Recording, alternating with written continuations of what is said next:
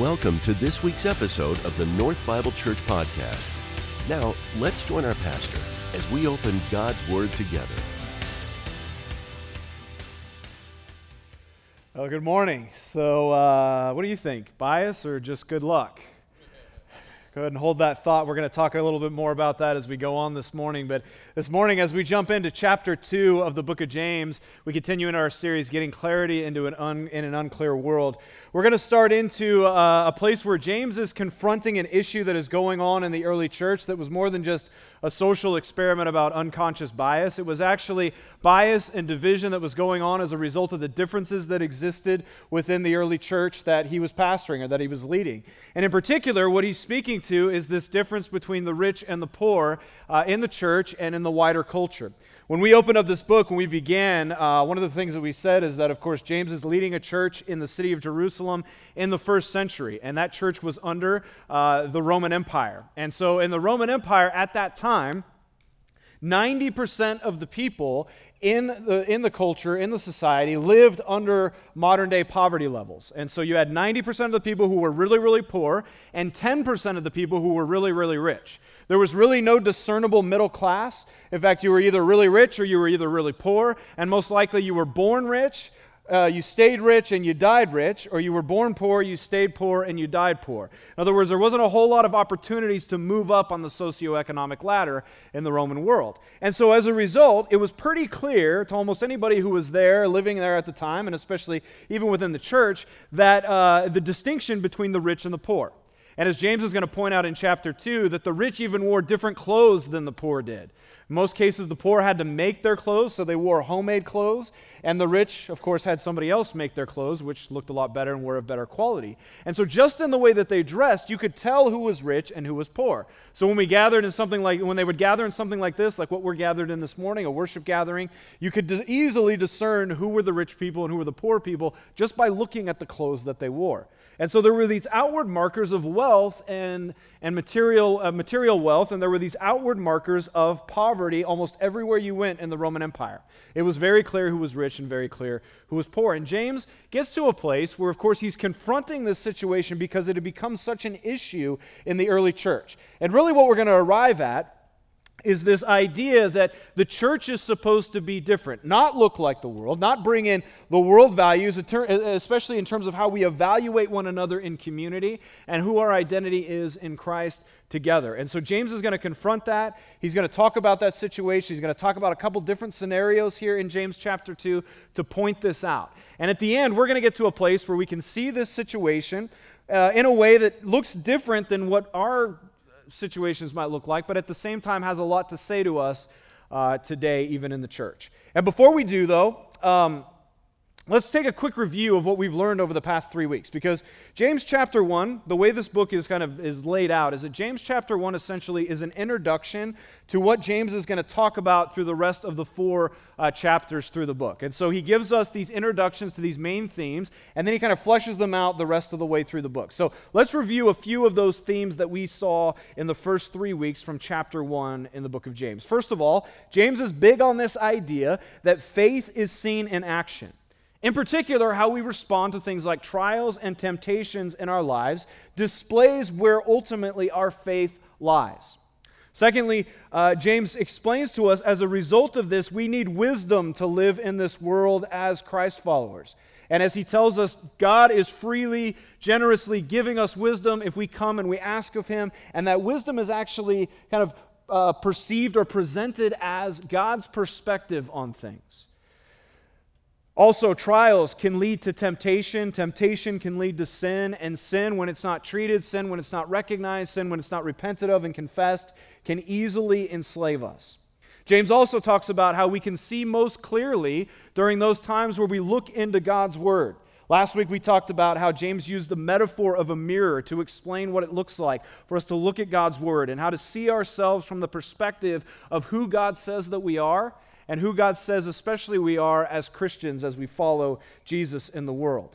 And then finally, James has begun this discussion on what the church community should look like. And in particular, this idea of how the rich and the poor should relate to one another and how the rich and the poor should see each other in light of the gospel. And that is, of course, what he begins to flesh out as we look at James chapter two uh, this morning. So with that being said, let's look at uh, James chapter two, verse one. We're going to go through thirteen here this morning. I'll begin reading here in verse one. It says this, "My brothers, show no partiality as you hold the faith in our Lord Jesus Christ, the Lord of glory.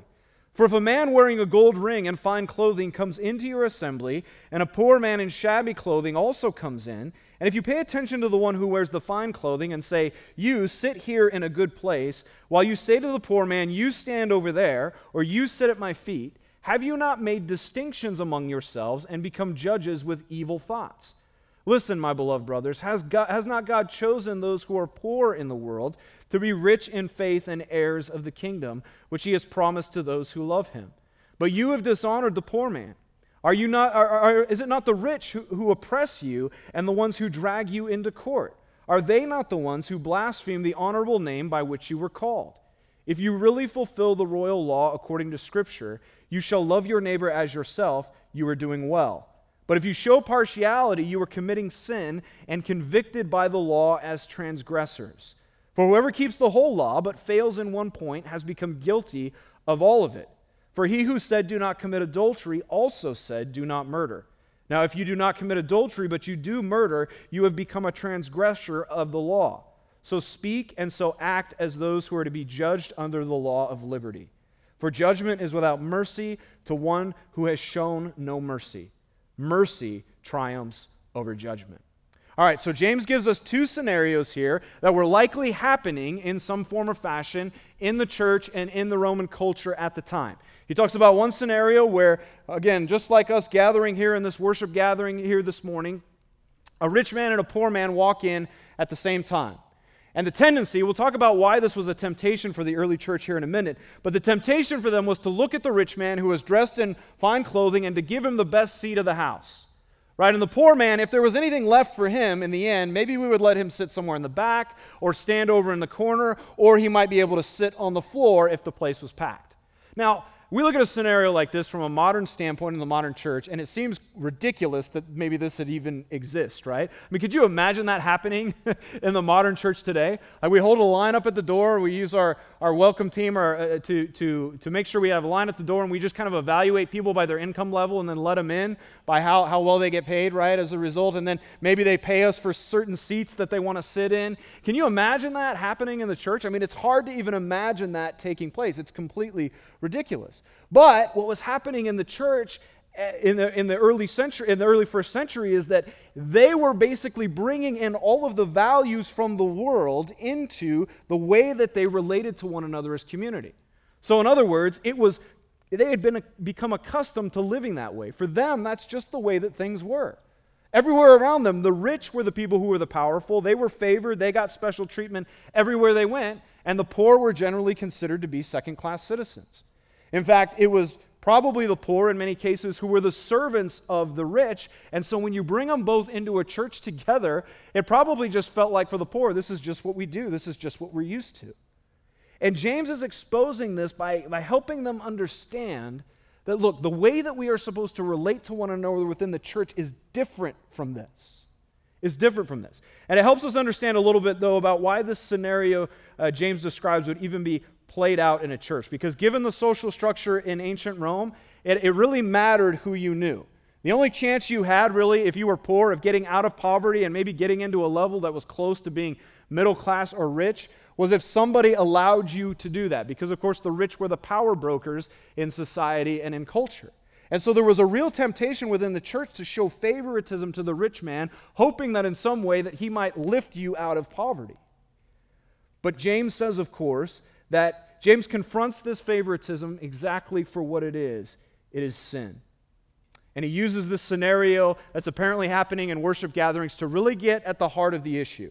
Notice, and this is big, and we mentioned this earlier, this is a big thing that James does throughout this book. It's also very similar to what Jesus would do in the Gospels, is he would point to a behavior, and then he would kind of reverse engineer that back to the heart. So he would show us that that behavior comes from what you were thinking or believing, and so at a core level, what we believe and our attitudes have to be changed. He says, ultimately, look, you may be doing this. This is the behavior that I'm condemning, but ultimately I'm not condemning necessarily just the behavior, but the attitudes and the judgments that you are making with your evil thoughts. And then as he traces that back, he says, your thoughts come from your belief, which leads us back to the gospel, which we'll get to here in a minute. But he uses that scenario ultimately to point to the fact that, look, as the church, we are people who claim to worship Jesus, who Philippians chapter two tells us was a man who had, the, who had the divine nature within him and yet humbled himself to the very point of a servant, and a servant who went to the cross on our behalf. And so everything that James sees here about favoritism, about favoring those who have a special standing or a special amount of money in their bank account on, in the world, is antithetical to the gospel. And it's antithetical to the Jesus whom they claim to follow. And this is where James drills down, because he doesn't say just don't do that, right?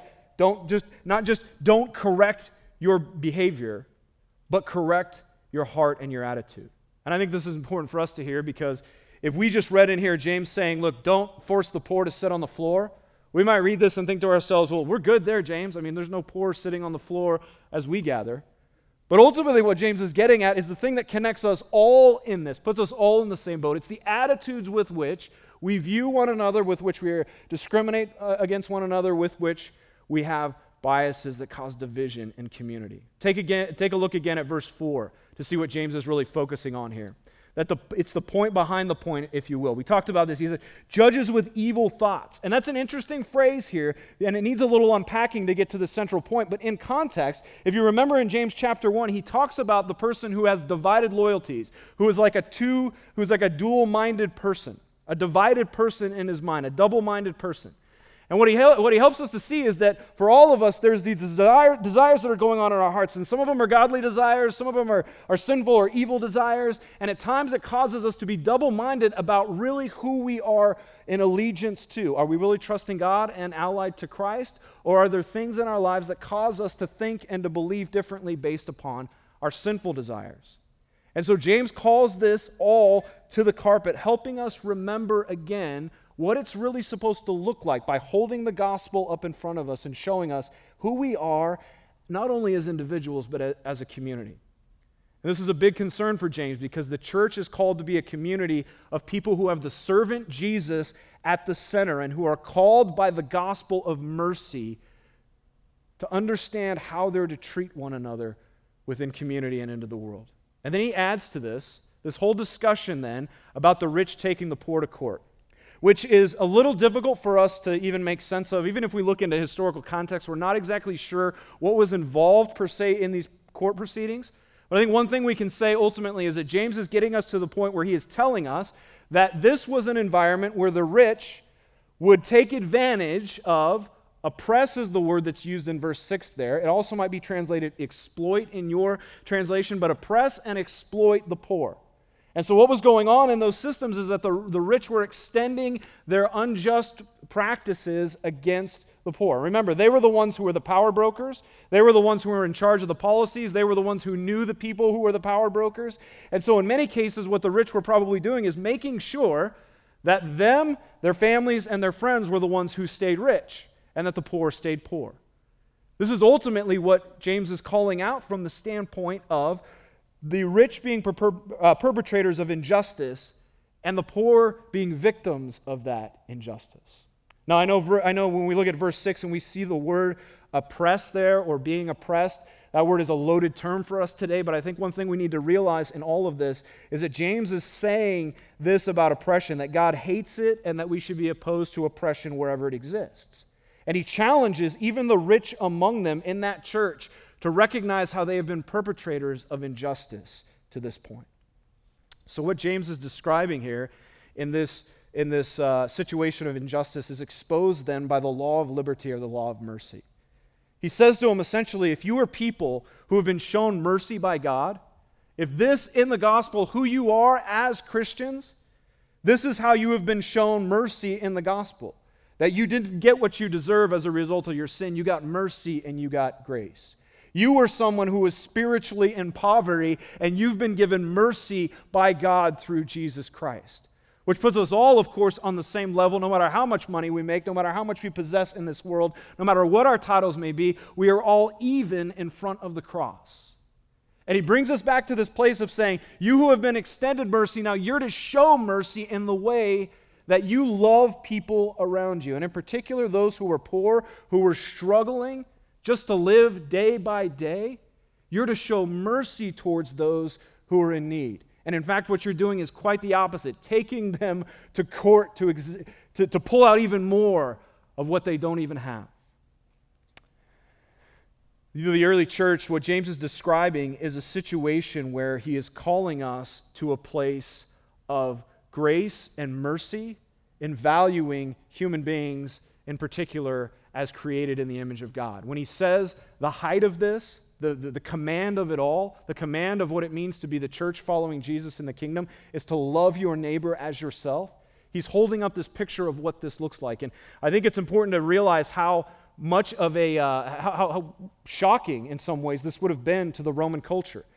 Uh, keep in mind, a lot of these folks were growing up in the Roman Empire, and they, they were coming into the church trying to figure out what this gospel is all about. And so um, Garrett Fagan, who is a historian, gives us a pretty good insight into what the Roman Empire looked like as far as what it meant to value human beings at that time. And it's pretty eye-opening when we compare it with uh, just standard courtesy of what it means to, to love people in, in God's image. But he says this. This is what existed. This was kind of the Roman way as it, as it had to uh, uh, do with human dignity. He says this.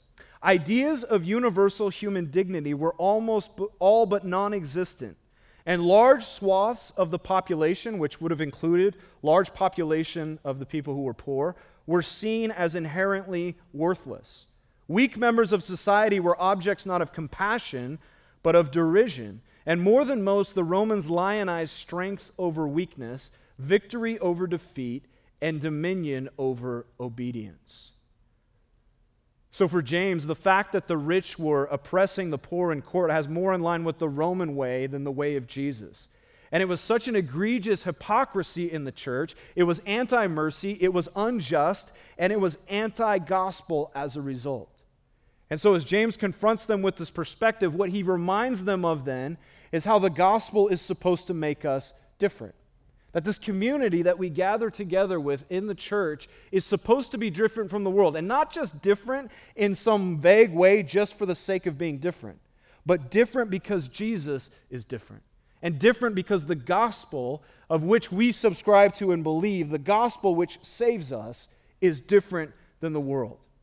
And I think even with all of this in mind, and clearly as we can look at this from our perspective, think this is just wrong. Like, how in the world could this church fall into this Uh, kind of behavior? The church in the early first century was apparently really struggling with this. And as we said earlier, in a lot of ways, the poor just kind of saw themselves as this is just who I am and this is just who they are as a result. The rich expected to be favored. The rich expected favoritism when they walked in. They expected partiality. And the poor expected to be treated as second-class citizens because that's how they were treated every other place they went. But remember, James in chapter one corrects this thinking. He says, let the poor man boast in his exaltation. Let the rich man boast in his humiliation. Because we are to be different in our identity and who we are in community because of what Jesus has done. He even says in this chapter in particular that the poor should remember that they are heirs of the kingdom of God. And just like anything else, though, because it was something that the church at that time was accustomed to practicing, either they didn't think it was that big of a sin, and if they did, they didn't think that favoritism as a sin was really that big a deal. I mean, it can't rank up there with all those other ones, right? I mean, it's just a little bit of favoritism, just a little bit of discrimination. But James repeats this in response, or says this in response, and listen to again what he says in verses nine through eleven. He says, but if you show partiality, you are committing sin and convicted by the law as transgressors. For whoever keeps the whole law but fails in one point has become guilty of all of it. For he who said, do not commit adultery, also said, do not murder. If you do not commit adult, if you do not commit adultery, but you do murder, you have become a transgressor, transgressor of the law. Now, if the church was at that time tempted to think that that was not a big deal, the partiality that was going on, James confronts them with how big of a deal this really is. And he, and he says this, I think, for a couple of reasons. He compares really favoritism and discrimination to two of the most heinous sins that you can imagine, adultery and murder. And the reason he does this seems to be for two, two reasons. First of all, is that he's reminding us that sin is sin. And no sin should be excused just because it seems like a smaller sin than maybe some bigger, some other bigger ones. And all sin puts us in a place where we are in need of God's mercy and grace no matter who we are. And secondly, though, he joins particularly adultery and murder as these examples of the anti-command of what it means to love your neighbor. In other words, there is this is this is an extreme example of what it means to not love your neighbor. Adultery and ultimately murder. And he joins that with discrimination and favoritism to help us see that those things are based in the same kind of attitude, a lack of love for your neighbor, a lack of valuing the image of God in someone else. And they are corrosive to the unity and the understanding of the church. Now, it's easy for us, I think, in some ways, to look from an outside perspective, in some ways to kind of judge what's going on there, like, we would never do this. I can't believe these people fell into this trap. Maybe it was just cultural, whatever it may be. But I think when we read this, we're not let off the hook as far as what these attitudes in us actually, uh, how these attitudes in us are actually revealed from time to time. Psycholog- psychologists and social scientists will tell us that one of the most universal qualities of human nature is that we are all biased um, in some way or another. And I know and that's, that's kind of hard to think about, right? We don't like to think about ourselves as biased. So we think about ourselves as biased. We think about ourselves like, I don't want to be bigoted. I don't want to be all these other things. But in reality, what happens is that we are typically, uh, in all ways or in some ways, biased towards one thing or another. This happens in all of us in reference to things like gender, race, religion, nationality, socioeconomic class from time to time. It even happens in trivial things like uh, who your favorite sports team is. I know that I'm I'm a big I'm a big sports fan, and I know that if if somebody likes the same team that I like, I just tend to be biased towards them. I like them a little bit more once I get to know the fact that they are, you know, a fan of the same team that I'm a fan of. And if they're a fan of a rival team, it takes a little bit more grace in that relationship at times, right? And that's a trivial thing, but at the same time, it's still true if I'm honest about it. There is a slight little bit, little bit of bias there. And that bias can, can color a whole bunch of things that maybe we're not even conscious about. In fact, psychologists will tell us one of the most dangerous things is that we are biased about our biases, that we have a blind spot in our biases. It's easy for us to pick out biases in other people. It's much more harder to see those biases in ourselves. I think if we went back to the example of the video that we saw earlier, if you were to ask those men why they helped that, that first lady who was stranded on the road with the flat tire, they probably wouldn't say immediately and probably wouldn't even realize that they, they helped her because she was physically attracted. Are physically attractive, right? They helped her because she was someone in need. But as we saw the comparison there, there was a distinction, there was a bias there. That's unconscious bias. Now, as Christians, we shouldn't be too surprised by the fact that we do have some bias in us. Because according to the Bible, it's a symptom of the fall. It's a symptom of our brokenness. It's a part of sin. It's a part of the curse. If you remember from the very beginning, one of the first things that sin affected was relationships with one another. It affected first our relationship with God, and then our relationship, and then the relationship between the man and the woman, the husband and the wife, Adam and Eve. And what's the first thing they did? They looked at each other, they saw the differences within each other as a male and female, and they began to cover up and create divisions between a relationship that was previously completely open and harmonious. And ever since that time, sin's been playing out that reality all the way through, so that it affects relationship and community at a deep level. Now, we don't have to run from this reality. We can be open and honest about it because we have the solution and we know the solution. The man of reconciliation, who is Jesus, the message of reconciliation, which is his gospel, gives us hope that this can be rebuilt. And it's the church that is supposed to live that out in community, give hope to one another that this can truly be reconciled, and giving hope to the world that it is possible that God can reconcile us no matter what those divisions and lines may be. And so you can see how the solution is not just don't be biased, because often we may not even see our biases. Instead, it's to bring us back to a place where we d- dive deeper into the gospel identity that we have as the church. Because our community as a church is not just different for the sake of being different. It's different because Jesus made us different. It's Jesus. It's different because Jesus has made the rich and the poor with the same, born again with the same identity, with the same salvation, with the same destiny, no matter who they are and where they come from.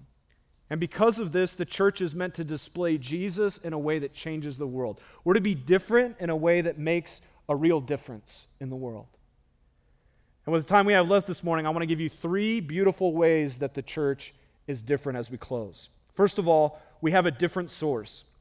You know, I just said this, but to be a Christian is to be given a salvation, a new identity, and a new destiny. And yes, a blessing to be a part of this community that we call the church. And it's this is all due to the love of God that has been given to us freely by His mercy and grace, which puts us all at a place of commonality before the cross. We are common in our source. The reason we have this community is that it comes from the same source. It is what Jesus has done to save us and to bring us together. This is the source and the reason that we have community, and it also defines the community that we're supposed to be. We should never forget where we came from as the church. We came from a place where we were needy of God's mercy, and all of us started at that place. All of us are really still there. And it's made possible by the sacrificial love of Jesus. Secondly, we have a different makeup. Maybe you've noticed this before, but when you walk into a church, you tend to see groups of people congregating together, talking together, that you might not ever see at any other place outside of the church. You see people from different generations talking and, and, and laughing and sharing and praying for one another and serving one another. You see people from different backgrounds, uh, different ethnicities, different political opinions, different jobs, different hobbies, all kinds of different things coming together under the banner of Jesus. And what's beautiful about it is that it's almost like the more different they are, the more beautiful it becomes, because what you see is what binds them together is Jesus. What you see is what binds them together is the testimony of this identity they have as Jesus's people together.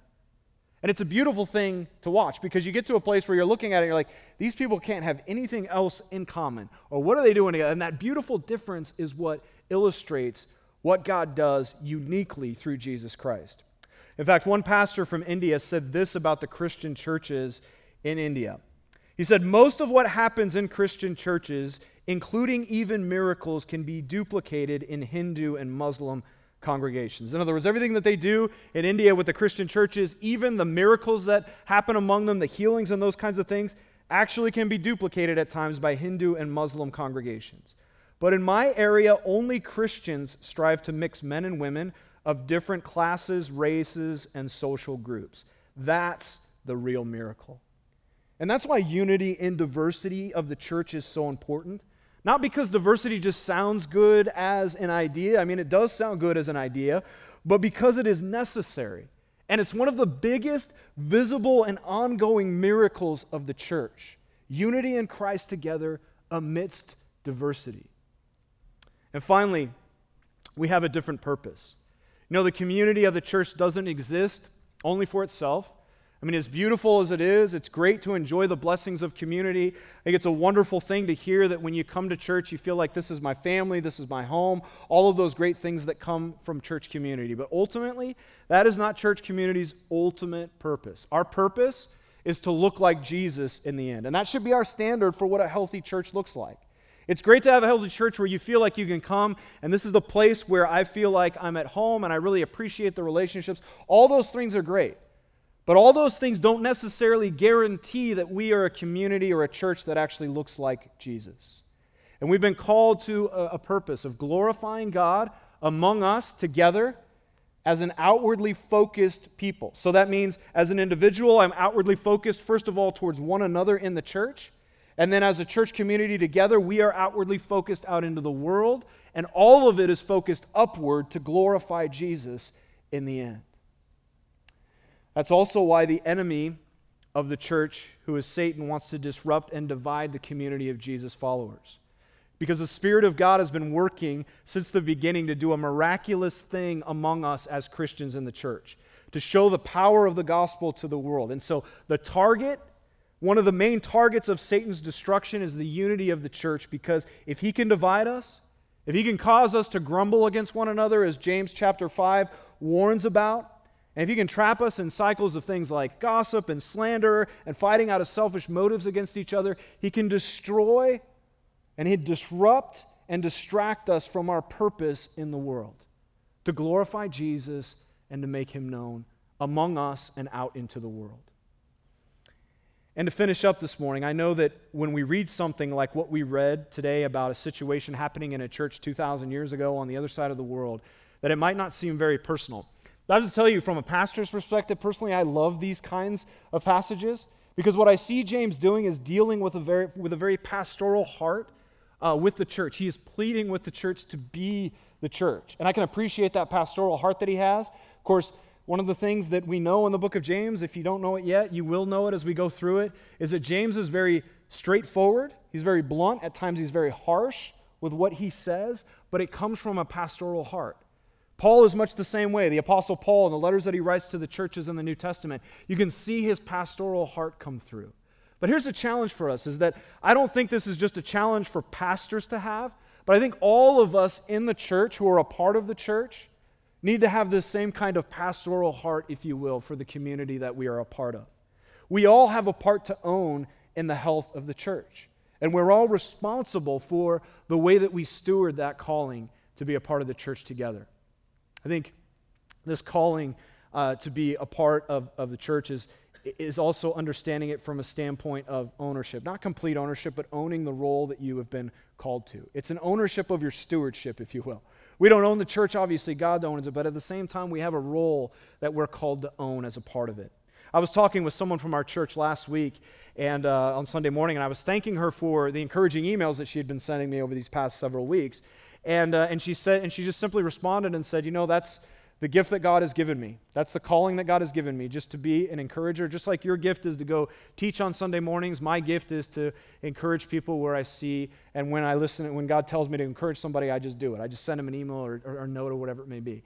And I thought it was so profound, because from her perspective, it was just, this is what I do to help make the church healthy. This is what I do to glorify Jesus by what he calls me to do.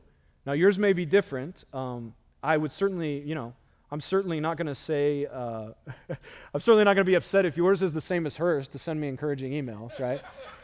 Uh, I'm not going to be upset about that at all. But in most cases, it's probably not. In most cases, it is something else that God has uniquely qualified and called you to do to promote the health of the church that he has created, here at North or at any other place, whatever that local expression may be. Now, look, our challenge is to love the church. As we read this, I think one of the challenges that we come out of this with is really just a challenge to love the church as much as, as much as James is telling us to love the church here, or as much as he's modeling us to love the church. Ultimately, we want to love the church as much as Jesus loves the church. That's our ultimate example. But when we read something like this, I can't help get uh, fired up about how he is fighting for and engaging the unity and the blessed testimony of the uniqueness of the church of Jesus Christ. And he knows how important it is, because he knows what's at stake if we get it wrong. But he also knows the possibilities of what happens when we get it right. It's the responsibility of all of us who are part of the church to look out and to promote the health of the church in this way. So that being said, let's pray. Let's pray that God would continue to do this among us. I want to ask the band to join us as we continue to worship and close out this morning. And we want to pray this morning Uh, that God would help us to be people who are promoters of health in the church, whatever that looks like, and that we would have the wisdom to be able to see that. So, Father, this morning, we want to thank you, first of all, for your idea of the church. It is a unique organism. It is a unique community, such like the world has never seen and can never fully understand or realize, because it is done completely by your power, by your grace, and your mercy. It is by your design, and it is for your glory. And so we pray this morning, Father, that each of us would be in a position where we can own our stewardship of what our role looks like in the church. As we're brought together as the body of Christ in this world, we realize that we do more than just represent a religion. We do more than really even just represent a Savior. We actually are his hands and feet in the world. And so it's important that we get stuff like this correct. And so I pray, Spirit, that you would reveal things in our hearts where um, it may not look exactly like what it looked like in the first century, but that our favoritism, our bias, our blind spots need to be exposed. And, and Lord, I pray that we wouldn't be afraid to acknowledge it, to confess it, and to repent, because your grace and mercy has covered it all. We don't have to fear judgment in the gospel because mercy triumphs over judgment. And because that is true, we can truly come back to a Father who is always waiting with his arms wide open to welcome us home. Whatever piece of our heart needs to be welcomed home, we pray, Lord, that you would do that in us. And as we've been praying through this entire series, we are asking for wisdom. Lord, help us see in all these situations your perspective. What is your church supposed to look like? How is it that your church was meant to glorify Jesus in this world and to be a different community, not for the sake of being different, but different because Jesus has made us different? And it's in his name that we pray. Amen. In just a moment, we'll rejoin our pastor for today's closing thoughts. But first, we wanted to thank you for tuning in. North Bible Church is located in Scottsdale, Arizona, and exists to equip all generations to love God, love one another, and love the world. For more information about North, please visit our website at north bible church dot com.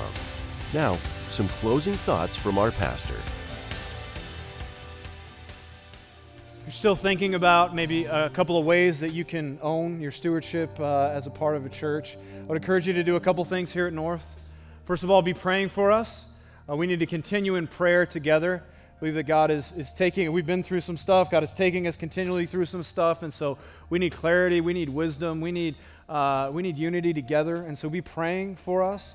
Um, and secondly, if you haven't had a chance to jump into a community group here at North, I think that's one of the one of the best steps that you can make uh, as far as connecting with other people, as far as understanding what is my stewardship as a part of community here, and how do I get really connected to other people and what's going on at North. Community groups are the best ways to do that here. We've set it up deliberately that way because we believe in the power of these groups, almost meeting as like small little groups of church uh, and families to encourage one another.